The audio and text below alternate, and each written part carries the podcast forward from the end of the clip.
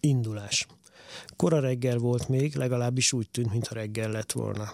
Szürke volt a fény, meg sem mozdult a levegő, nyálkás köt feküdt az útra, a közeli házak körvonalait is csak sejteni lehetett csupán.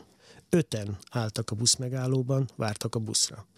Utoljára egy ballonkabátos férfi érkezett. Belépett a busz megálló sarkába, ahol az üvegről visszatükröződött a neoncsó fénye, felpattintotta az árakat, diplomatatáskájából elővette egy eldobható borotvát, lehajtotta a kabátgalériát, és az üveghez közelhajolva borotválkozni kezdett. Hallani lehetett, hogy a műanyag borotva éles serceg a bőrén. Négy-öt húzás után a férfi leguggolt, és a lekapart borostát a busz megálló alja kinyúlva a szögekként meredező fűcsomókra verte. Milyen hószag van, szólalt meg az egyik várakozó. Alacsony, füles sapkás, tömzsi férfi volt, zsebre dugta a kezét. Nincs is hó, válaszolta a mellette álló nő. Steppelt, hosszú kabát, a kezébe ruhákkal megtömött csíkos szatyor. És ha nincsen hó, akkor nincsen szaga se.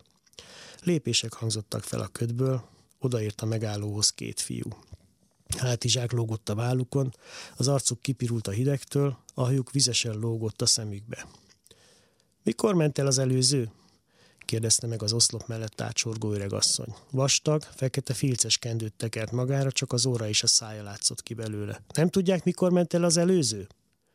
Nem válaszolt senki, a füles sapkás kilépett az útszélére, hallgatózott. Szart se látni ebben a rohadt ködben. Kopogás hallatszott, majd a házak felől, vagyis onnan, ahol a köd mögött a házaknak kellett lenniük, feltűnt egy csukjás kabátos, szőke, vékony nő.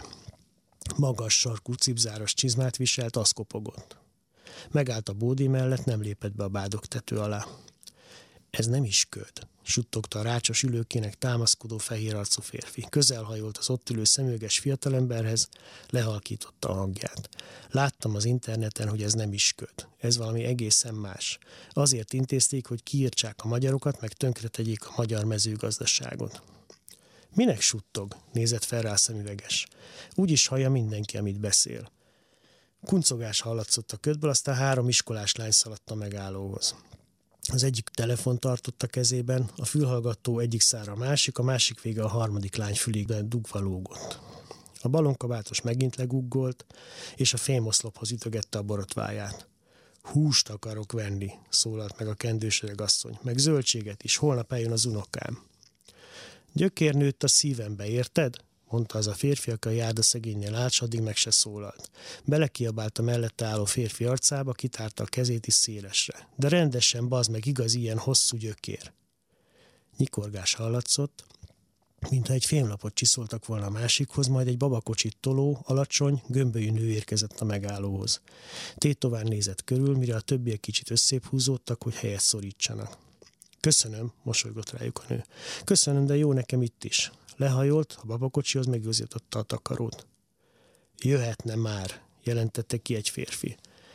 Ugyan már, rántotta meg a vállát a másik.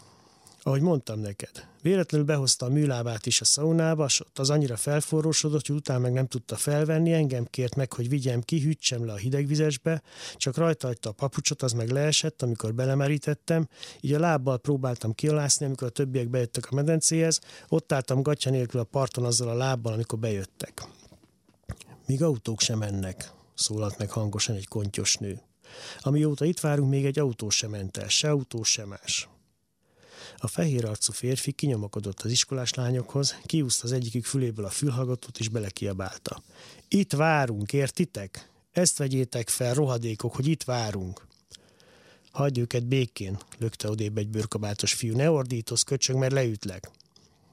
A feleségem olyan volt, ha megérintett egy embert, azt mondta, akkor látta a gondolatait is mondta a busztábrázó táblánál áldogáló férfi.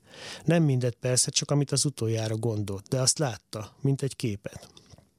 Oda ment, a neoncső alatt a balonkabátos befejezte a borotválkozást, bezárta a diplomatatáskáját. Az is lehet, hogy már régen elment, mondta a kopogós csizmás nő. Ha olyan régen elment, akkor már jönnie kellene a másiknak. Milyen busz? kérdezte egy bundás asszony. Amire mi itt mind várunk. Hát én nem várok semmilyen buszra, csak láttam, hogy mindenki itt áll.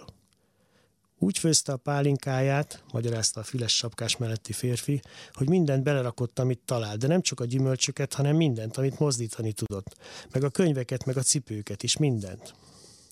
A bódé hátuljától előre gyalogolt egy férfi, kiállt az út közepére, próbált átnézni a ködön.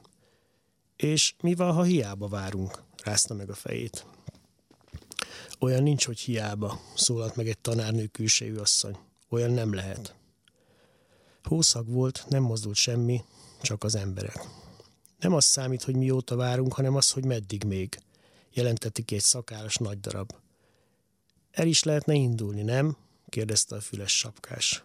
Hová a büdös francba, mégis hová? Hát, várni úgy is lehet, hogyha elindulunk, mondta a szakállas. A balonkabátos, aki befejezte a borotválkozást, odalépett a füles sapkás mellé. Én készen vagyok. Baromság, szólalt ki a bódéméjéről valaki. Minek kell menni egyáltalán? Mert van kötelesség is talán, válaszolta a kontyosnő. Na ez még nagyobb baromság. Meg mert úgy se lehet maradni. Nekem aztán mindegy. Aki akar megy, aki akar marad. Azért elindultak. Köd volt, nem lehetett látni már nem csak a ki tudja hol rejtőző házakat, de még az útszegélyét sem. Olyan csend volt, hogy elnyelte a lélegzeteket, de még a lépések zaját is. Mentek előre, és csak sejtették, hogy mögöttük lassan útra keltek a többiek is. Hosszú sorban elhúzódva, egymásba kapaszkodva gyalogoltak az emberek, nem láttak más, csak aki előttük járt, és azt, aki mellettük, vagy a nyomukba lépkedett. Mintha alkonyodott volna már, a szürke fényben alig vették észre, amikor elhagyta őket egy külvárosi busz, a hátsó lámpája piroslott föl egy pillanatra, aztán eltűnt az is.